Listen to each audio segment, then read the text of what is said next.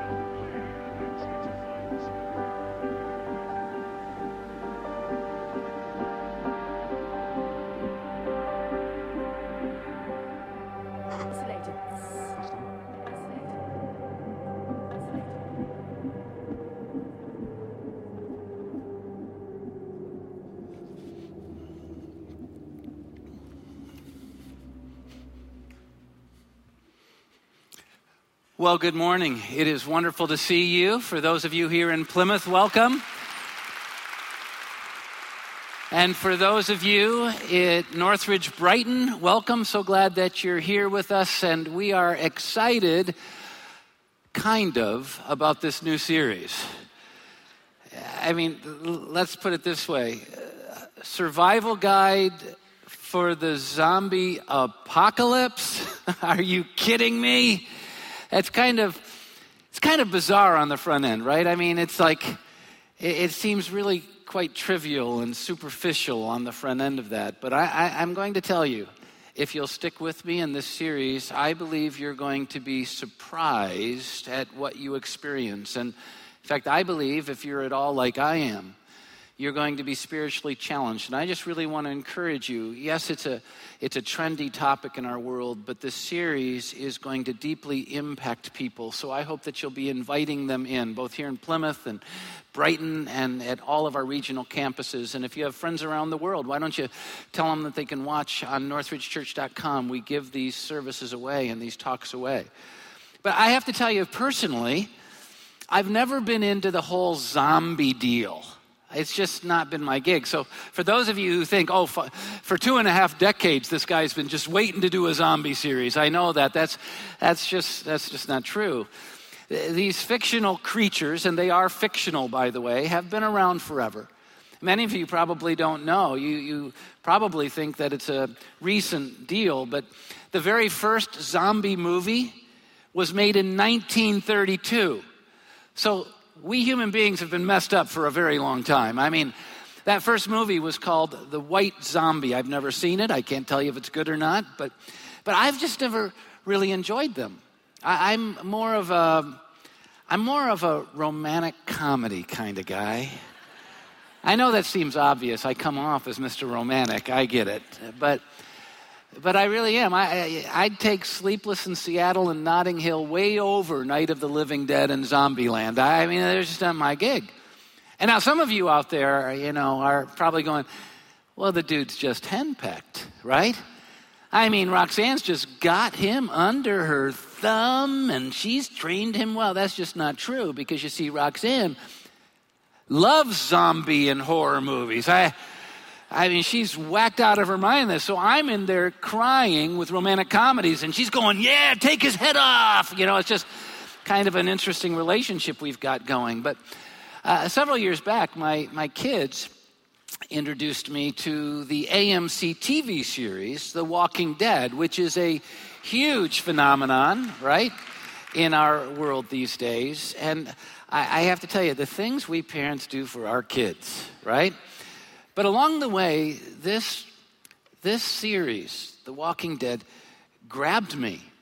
Now, to be honest, I'm, I love creativity and I love great storytelling. And quite frankly, the first couple of seasons of The Walking Dead was spectacular storytelling. It really was. Uh, it's been hit and miss a couple of seasons since, but, but it has. But here's what really has surprised me as I've been watching The Walking Dead it has impacted me spiritually.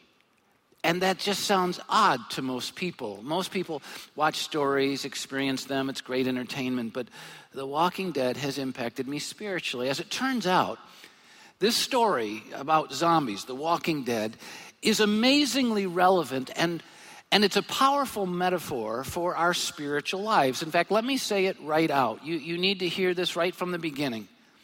Spiritually, we are experiencing a zombie apocalypse in our world. We just are. Spiritually speaking, we're experiencing a zombie apocalypse in our personal lives. And when you really dig down into it, you realize this is why our world's so messed up, and this is why we are so messed up. And all you have to do is look at the definitions of zombie apocalypse. I take the word apocalypse, it means, it, uh, it, refers to a great disaster. It refers to a great disaster that causes great damage and, and potentially world ending kind of damage. Well, this is exactly what happened when Adam and Eve disobeyed God, decided they were smarter than God and could go it on their own, and sinned against Him. You see, the world we're living in today is not the world that God originally created. It's been significantly damaged. The fall of mankind was a great disaster that ended the world as it was supposed to be. And take the word zombie. Uh, it's just a, a way of referring to the walking dead, these people who have died physically but are still kind of walking around physically. This is exactly what happened to us when sin entered our world, when, when we separated ourselves from God. Spiritually speaking, we became the living dead. We, we are still breathing, yes, but we're separated from God and we're separated from the life that God originally intended for us. We're physically still living, but we are spiritually dead because when you get separated from God, you don't have life. He's the author of it. And so here we are in this world, physically living, physically breathing, but without God and without hope in this world. So we really are experiencing a zombie apocalypse in our spiritual lives. And, then think about it. In the Bible, God has given us the world's only trustworthy survival guide. He tells us how to live and, and how to behave and how we can experience His best. And so, so survival guide for the zombie apocalypse, it's right from heaven's door to us. This is a brilliant series, if I can say so myself. It's what the Bible's all about. Now, if we're going to really understand the metaphor and be impacted by it, then we have to understand that every zombie movie, every zombie story is a little bit different. And they are fictional worlds that the creators have to lay out parameters for so that it will become somewhat believable. We'll be able to experience it in our lives and relate to it. Well, in some zombie movies, um, the zombies can run I don't know if you saw World War Z, it starred Brad Pitt, but those were freaky zombies, man. They could they could run fast. It was scary stuff. And on The Walking Dead, zombies, you know, they can't run. They're kind of more like this you know, the tongues hanging out of their mouth. They drool. In fact, they don't even need legs. They've got guts hanging out of their abdomens and they're crawling on the ground, you know, but they're, they're not moving fast. And for those of you who are going, hey, Brad, be careful. My kids are in here. You have heard we have kids ministry, right? I mean, just, just kind of a thought. You can head them on over to DI right now if you'd like. And, uh, the whole deal is, I mean, they, they're different. And in some zombie stories, all you have to do is get a little bit of the blood in your eye or in your mouth and you've got the virus, it's over for you. But in The Walking Dead, man, you've got to get chomped on. You know, I mean, it's like they've got to like eat you for dinner and then you, you get it. It's, it requires a bite. So they're different stories. And so, for the purpose of this series, so that we can get our best impact from the metaphor, I'm going to go with the parameters established in this. This TV series that's so popular now, The Walking Dead.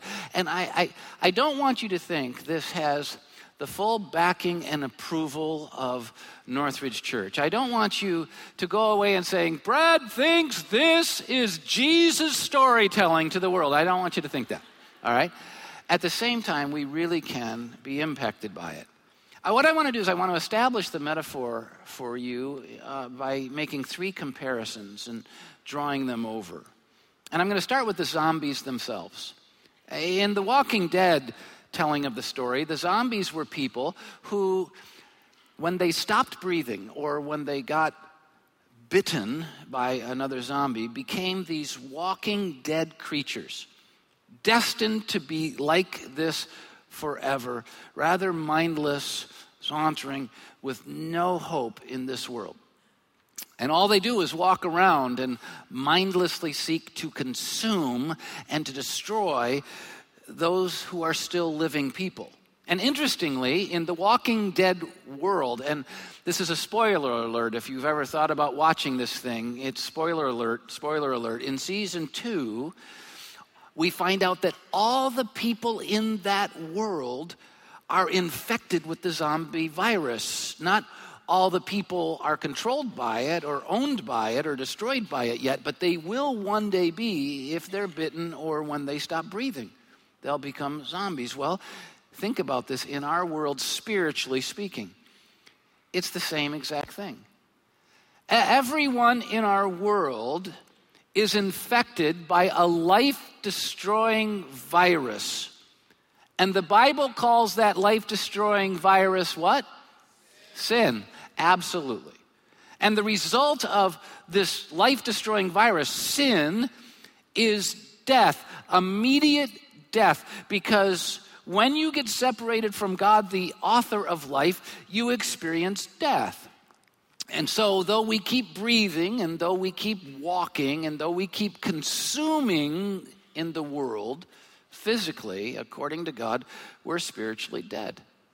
The Bible says it. Ephesians chapter 2, look at verses 1 through 3. As for you, now you need to know who he's talking to. He's talking to people who have found new life in Christ who've put faith in Christ. They've experienced the power of Jesus dying in their place and then being raised to new life. And so he's saying to these people with new life, as for you, you need to remember who you were. You were dead. Now, he doesn't say you were going to die, there was a potential for death. He's saying in the past tense, before you found new life in Christ, you were dead. Why? Because of the virus you had, your transgressions and sins, in which you used to live when you followed the ways of this world and of the ruler of the kingdom of the air. You allowed Satan and his deception to own you, and the sin destroyed you. Satan, the spirit who is now at work in those who are disobedient. And then he says something because there are some of us saying here, no, that wasn't me. I was never dead in my transgressions and sins. Are you kidding? I was born Baptist. I was never born dead in, I was never dead in transgressions. I was born Catholic or I was born this. Wrong. Because God says, all of us lived among them at one time, gratifying the cravings of our sinful nature and following its desires and thoughts. And so, like the rest, all of us were by nature objects of wrath. That means under the condemnation of sin, which is death. The Bible makes it clear that every single one of us born infected by sin and thus walking dead, physically alive, but spiritually dead. And the Bible tells us that we were born infected with this virus. Look at Psalm 51:5. Surely I was sinful at birth, sinful from the time my mother conceived me. And there are some of us who go, wait a minute, you know, the metaphor doesn't really work because zombies are mindless creatures. I mean, they're mindless. You know, they don't even know to hold their tongue in. All they're doing is drooling. Uh, you know, I mean, they're just mindless. No cognitive ability. Well, it's interesting because if you really look at the story, they know when a noise is made, they know when something's going on, and they start trailing. Something's going on in there to direct them that way. And, and when you give them a fatal brain blow, I'm trying to be sensitive. When, when you do something that eliminates their gray matter, then they die forever. And so, though they have limited cognitive ability, they do have something going on there. And but a lot of people go, see, we have our full cognitive ability. You say we're dead, but we have the ability to fully understand and fully think, and that's where we show that we're more mindless than we think. Because the reality is that we don't have full control of our thoughts. We don't have full cognitive ability. In fact, we're quite limited to understand our lives, who we are, and why we do what we do, which is why we keep doing so much junk in this world. And look what God says in 2 Corinthians 4 4. The God of this age, the evil one, who is the one that's inflicted us all with this virus, the God of this age has blinded the minds of unbelievers the walking dead, so that they cannot even see the light of the gospel of the glory of Christ, who is the image of God. He's saying because of sin, we can't even see the simple truth that Jesus is the light, that his good news is the hope. And this explains why, though Jesus was doing only compassionate, wonderful things, showing the power of God and healing people, they pounded him to a cross and they said they did it for God. It shows their limited cognitive ability. So, spiritually speaking, by nature, all human beings are infected by the virus of sin, and all human beings on their own are zombies. The walking dead, the metaphor transfers. So, let's go to the next point of comparison. And it's regarding the survivors. In order to have a story, you, you basically, you know, have to have different groups of people. And in The Walking Dead, there are a group of survivors and for those of you who are fans, you, you, you know, you know them as Rick and Daryl and Maggie and Michonne and Glenn. Woo-hoo. You know, those guys. And, and these are the people who are not yet controlled by the, conf- the infection. They have it, but they're not controlled by it. it. It's in them, but it hasn't destroyed them yet. If they get bitten, done. When they stop breathing, done, unless someone gives them that fatal uh, head injury. And, and here's the interesting thing about The Walking Dead for the survivors there's no cure.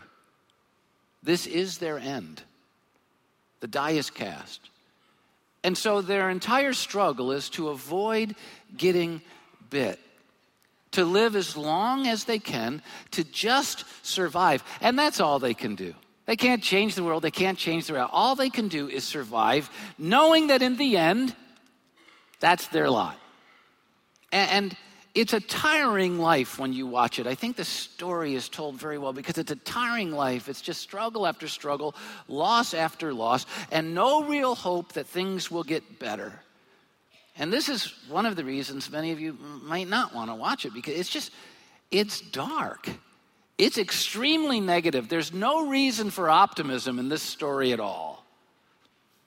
And so some of the characters, because they're honest storytellers, just give up in this story, the, the strong tend to have a better chance than the weak. But know this even the strong are susceptible. Ultimately, they've got the virus and they're going to go down. And, and if they're not wise, they're going to get taken out. Well, in our world, spiritually, the survivors would represent only those of us who have been given new life in Christ.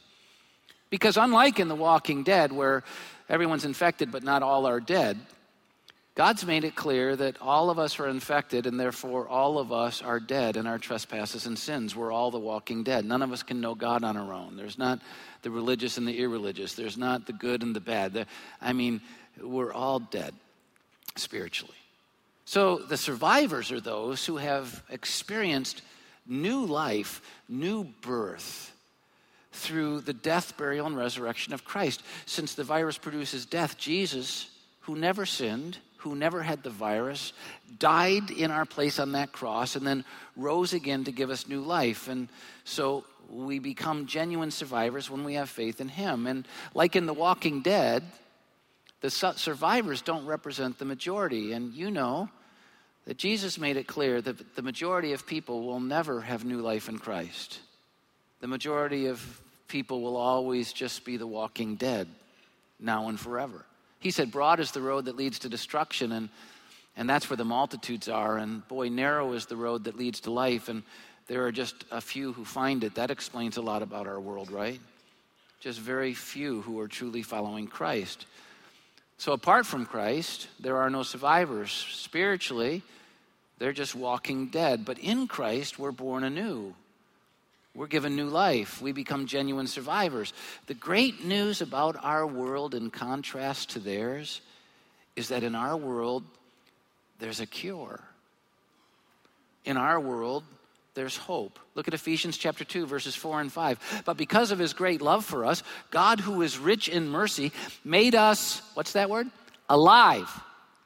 We were dead, but he made us alive with Christ. That's why the resurrection's so important. Even when we were dead, the walking dead, physically alive, spiritually dead because of sin. It is by grace you've been saved. And so there are genuine survivors. Any one of us who's truly put our faith in Christ, we're a genuine survivor. But this is where the story takes on impacting relevance to us.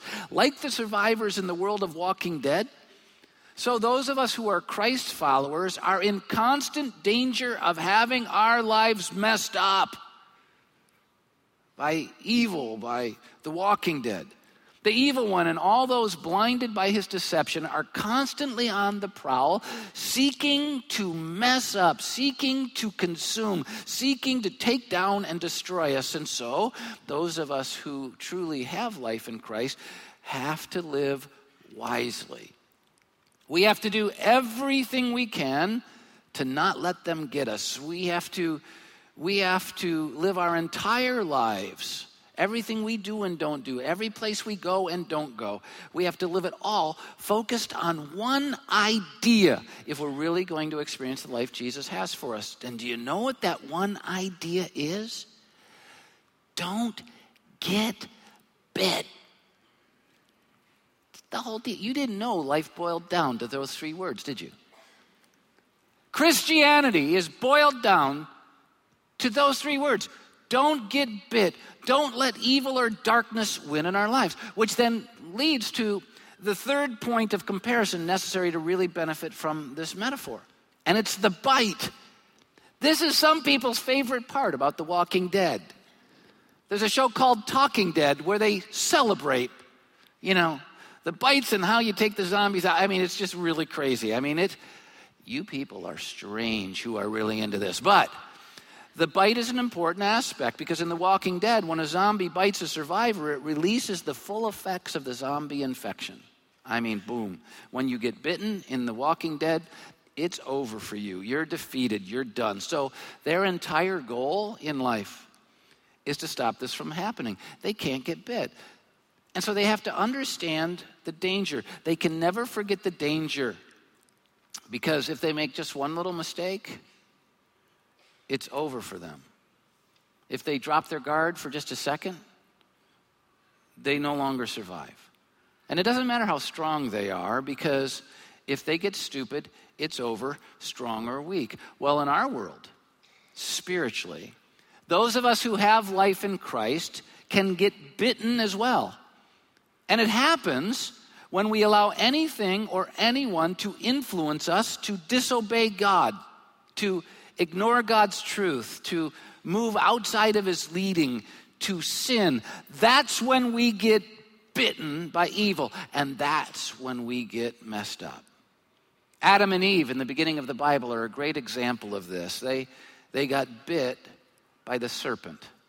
Now, for those of you who know the story, you go, wait, the serpent didn't bite them.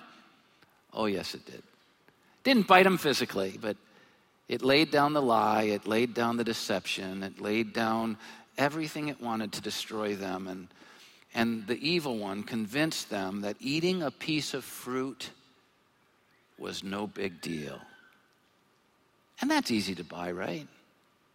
I've read the FDA reports. We're supposed to eat a lot of fruit, right? And so the evil one said, It's just fruit. It's not going to kill you. It's the big deal. But it was a big deal because God had said no. It was sin to eat it. And when they ate it, when they bit on the deception of the serpent, serpent, they got bit by evil and it robbed them of their lives and it's robbed us of ours. We need to realize that when sin gets its teeth into us, it has a destructive force that can't be underestimated. As with the survivors in the story of The Walking Dead, we need to do whatever we can to avoid being bitten. We have to come to grips with how destructive of a force it can be in our lives. And so I want to lay it down. Almost everything in this world is trying to get us to ignore God's truth, to, to move in our own direction in spite of God's truth, to obey our wants and pursue our wants instead of obeying God and, and pursuing His wants. And you need to know that when that bites us, it destroys us. It ruins the life that we've been given by Jesus. It, ruins our opportunity to know the light and the love and the joy that He's given us. And that's why there's an old saying that I think is so relevant to this particular comparison with The Walking Dead. And it's so old that many of you will be hearing it for the first time, but it's so important. Sin will take you farther than you want to go. Sin will keep you longer than you want to stay, and sin will cost you more than you want to pay. Mark it down. It's the destroying force in this world. Jesus died so that we could have life. Sin destroys the life he's given us. Now, there's good news in our story. Unlike in The Walking Dead, we can only get bitten if we choose to get bitten. Now, this is really quite odd. Now, if you watch The Walking Dead, I've never seen someone go up and say, okay, zombie man, just take me down. Have a good meal. I, that's just not happened. They, they get bitten by mistake, by accident. It's outside of their choice. But did you know in the spiritual realm, we can't get bitten unless we choose to get bitten? Adam and Eve chose to follow the deceiver, they chose to get bitten. Look at how Romans chapter 6 verse 16 says it. Don't you know that when you offer yourselves, when you make the choice to give yourselves to someone to obey as slaves, you become their slaves to the one that you obey. So, if you become slaves to sin which leads to death, you've made that choice to get bitten by that destructive force. But if you've made the choice to to obey, which leads to righteousness, it's because you've chosen it. So, this is good news. You know, I mean, once we have new life in Christ, we have the choice about getting bitten or not. But the bad news is because we don't fear it as much as we should, because we don't respect it as much as we should, because we have the tendency to get big time stupid sometimes, we all choose to get bit by deception. And we experience its destructive force. So, this weekend, as we begin this journey into this story, which is a powerful, impacting metaphor, I want to give you this truth. Because of God's grace, we can do more than just survive.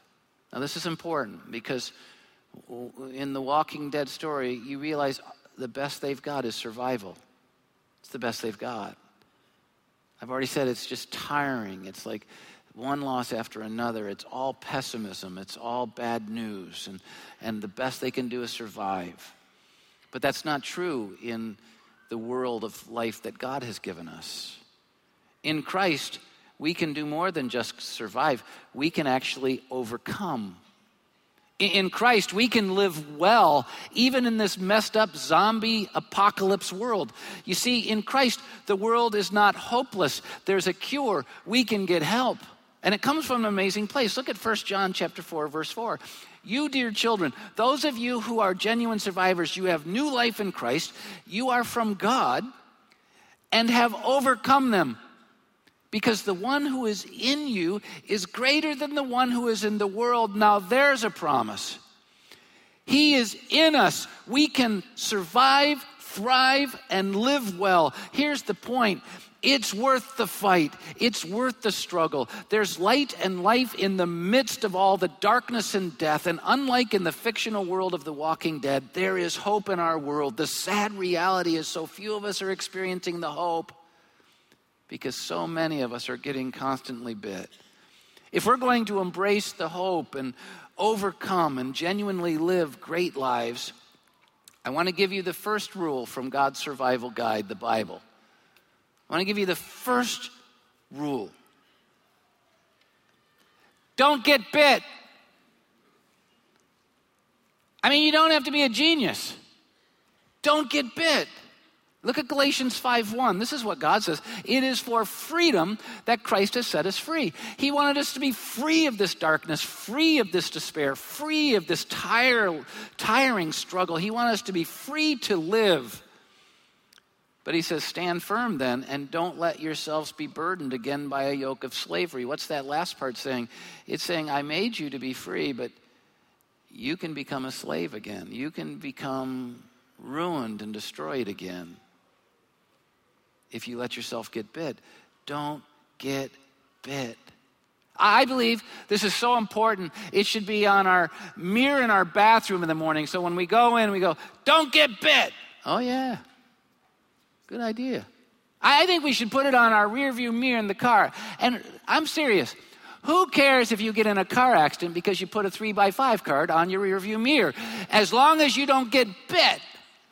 Because the whole deal is not to get bit, because it's when we get bit that our life gets ruined, that we experience tragedy, that we miss what God wants us to. Now, I grew up in a religious environment where, you know, the teacher up there would, would give an imperative, you know, like, don't get bit.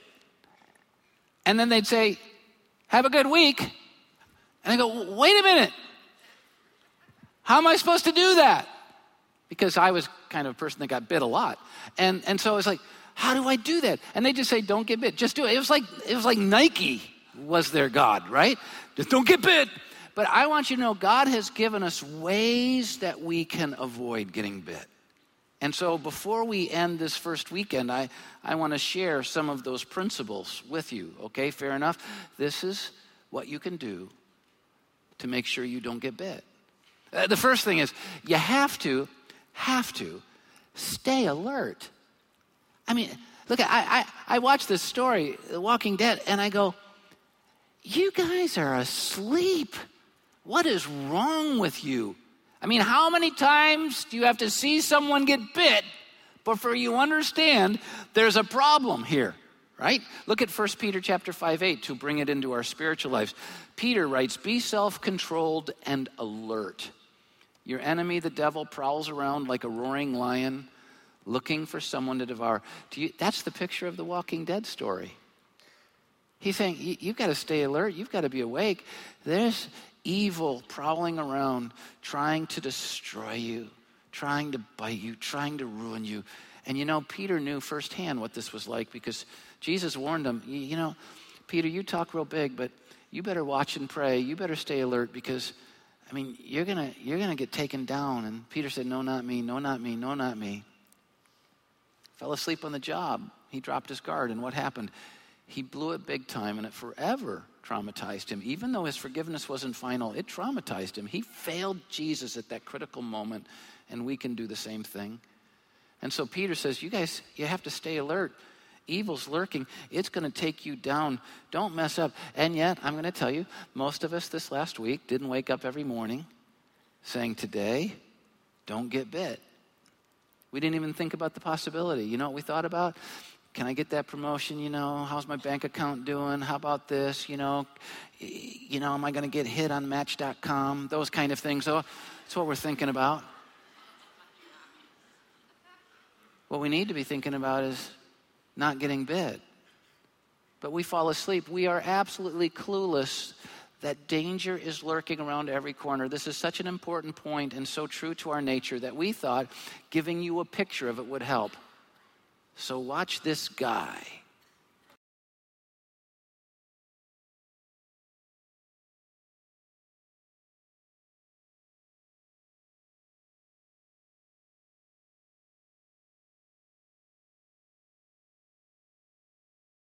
Guy was clueless. He had no idea. He even slips in the little store. Did you notice that? He had no idea what was going on. And that's how most of us live. If we're going to avoid getting bitten, then we have to stay alert. If we forget for a moment, we can make the tragic mistake. David, a man after God's own heart in the Bible, failed unbelievably, all because he dropped his guard and he didn't stay alert. Doesn't matter if you're strong or weak, if you forget for a moment, you can get taken out Don't get bit. It's true, failure is not final. But don't misunderstand that truth.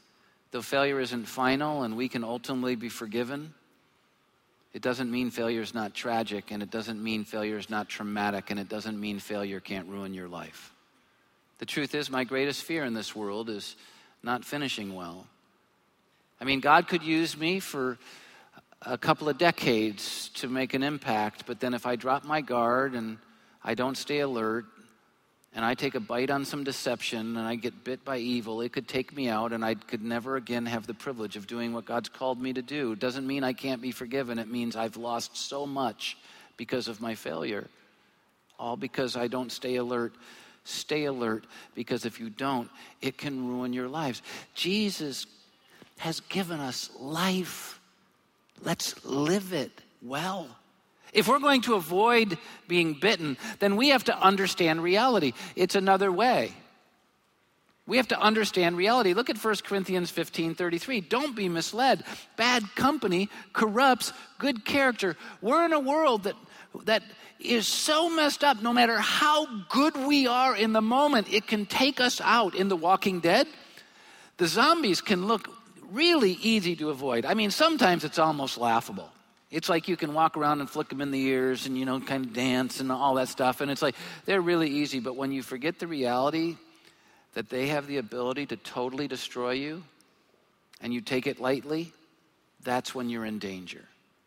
And that happens to us all the time. It's true in our world. You see, it's easy to get lulled to sleep spiritually, to feel like we can handle all the exposure to darkness, all the disobedience, all the evil, all the temptation, all the lust without being affected. But it's not true. God says if you pour hot coals into your lap, you're going to get burnt. You can't play games with evil. Because David didn't understand his reality when he was standing on his palace roof and and consumed with lust for Bathsheba, which led him to not only adultery but to murder. It so impacted his life and ruined him that he decided he needed to always understand his reality and he needed to set some new rules, and so he did. It was looking at the wrong thing in the wrong way that ruined him. So look what he says in Psalm 101, verse 3 I will set before my eyes no vile thing He's not saying Bathsheba was vile. He's saying to lust after her sexually when she didn't belong to him, when he didn't have that right, that was vile. And he wouldn't do it anymore.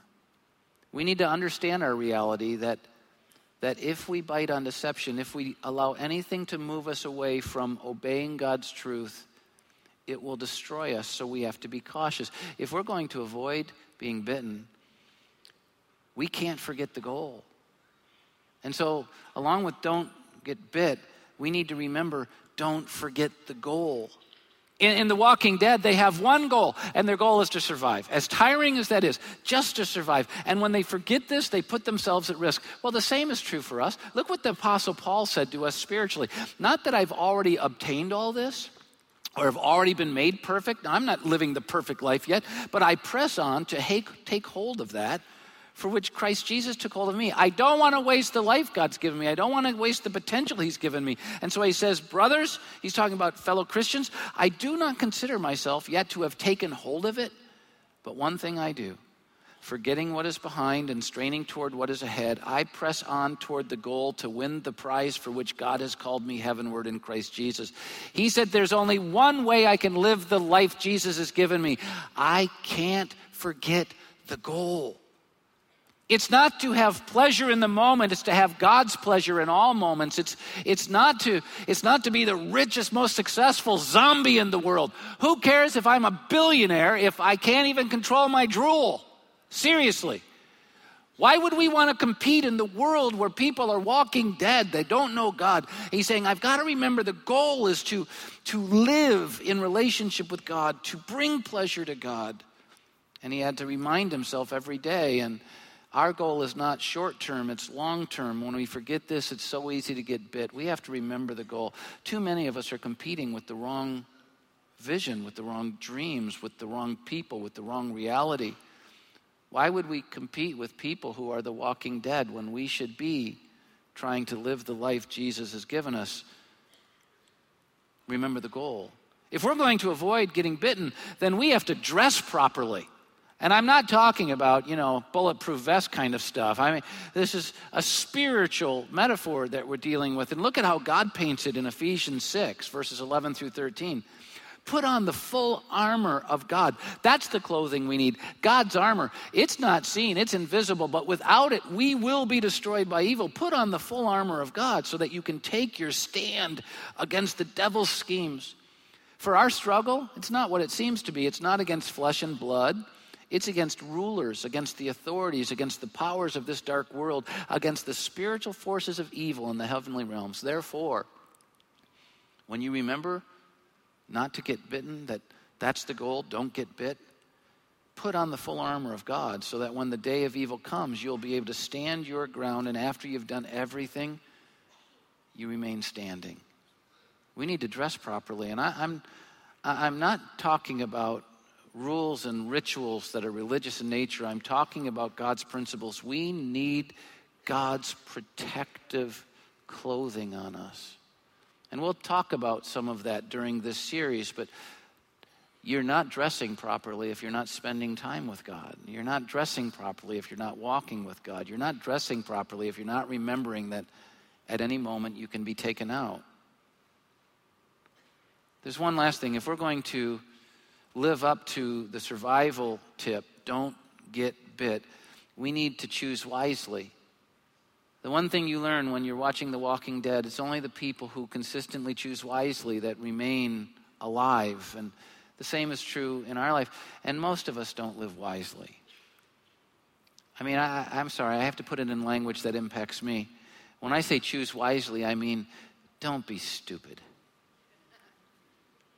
Stupid kills people in the zombie apocalypse. And, and I'm talking to myself here. I have found that I'm too stupid to know when something's stupid. Have you ever found that? I prove this all the time. I make it's like I go, that's a good thing to do. Oops, stupid.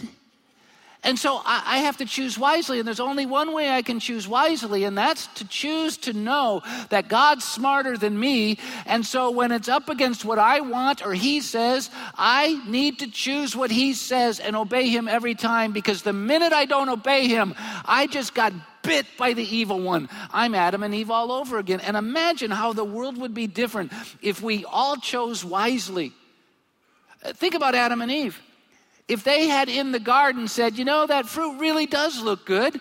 It looks like it's more healthy than the other fruit. It looks like it's tastier. I want that more than all the other fruit. It does look good. But God said no, and He's smarter than me, and so I'm not going to eat it. Can you imagine how the world would have changed if they knew they were stupid and God was smart? Look at James 4 7. Submit yourselves then to God, resist the devil, and he'll flee from you. You don't have to get bit. We choose to get bit. Choose wisely. In the end, you need to know that there's only one way to be cured because we're all born infected by sin, and the ultimate result of that is spiritual death. We don't know God. We can't live life. We're the walking dead. And there's only one way to be cured, only one way, and it's faith in Christ. Jesus is our only hope for life. Jesus. The only people who will ever truly experience life and fullness are the people who know Jesus, because other than that, we're the walking dead. His death takes the place of our death, and his resurrection puts his life in place of our death so that we can live. The only cure is faith in Christ. Some of us here are the walking dead. I've been there, all of us were. The only way you can become alive is by putting faith in Christ. This is not one of those side issues. This is the issue.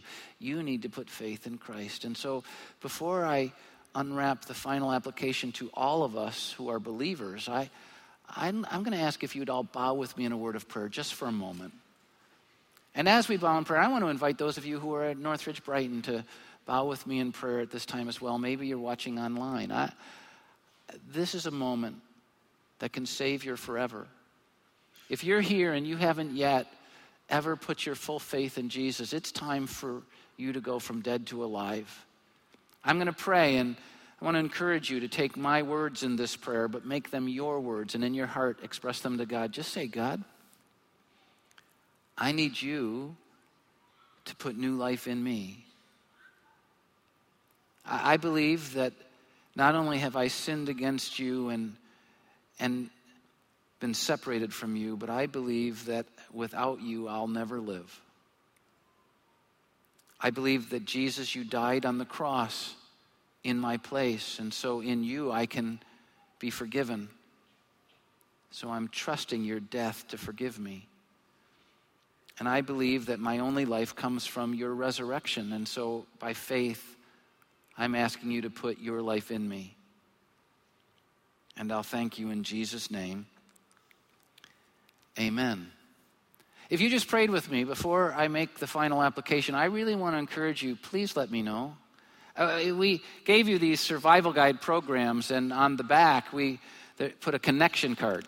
It's pretty clearly identified, and all you have to do is rip that out of your program and then fill it out. And on the bottom, in that black bold area, there's a circle that you check that says, Today you prayed to receive Jesus. And if that's you, I really want to encourage you, fill it out, check that off. There are boxes at every single exit from all of our auditoriums. It's true for you in Brighton as well, or you can hand it to your guest reception people at the lo- in the lobby, and, and we'll send you a letter about next steps that you can take in your relationship with God. Now, listen, one of the big next steps that you can take is a thing we call starting point groups.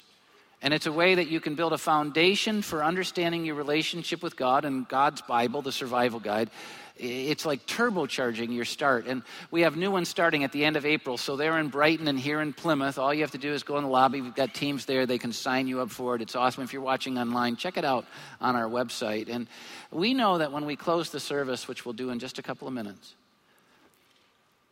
God doesn't stop talking. And some of you really have questions and you'd like to talk to someone about them, or maybe you need someone to pray with you or for you. And so we have a prayer team at all of our campuses. And when everyone else is leaving, all you have to do is come and sit in the front of the auditorium, and our prayer team will come and, in very appropriate and kind ways, help you with where you're at. So I hope that you'll take advantage of that. Now, as a kind of final application, I want you to look at the last verse, 1 John chapter 5, verse 4. Everyone born of God overcomes the world. You don't just struggle, you just don't survive. You overcome the world. And this is the victory that's overcome the world. This is how we live life well. It's by our faith. Not only do we get the cure in Jesus, but we get to live in Jesus. He's the whole focus. If we're not going to get bit, we need to walk every moment in faith to what Jesus does in us. And so here's what I wanted you to do. Before you'll ever put faith in Jesus in every moment, you have to know the need. And so here's how I'm going to help you with that. I want you to look at the last week of your life, just the last week of your life, and I'm going to ask you in the last week of your life, do you see more bite marks representing failure in your life?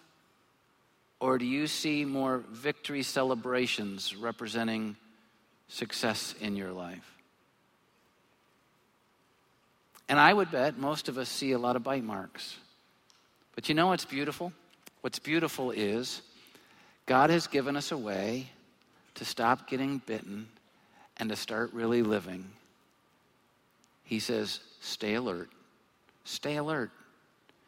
Don't forget the goal. Understand your reality. Dress properly.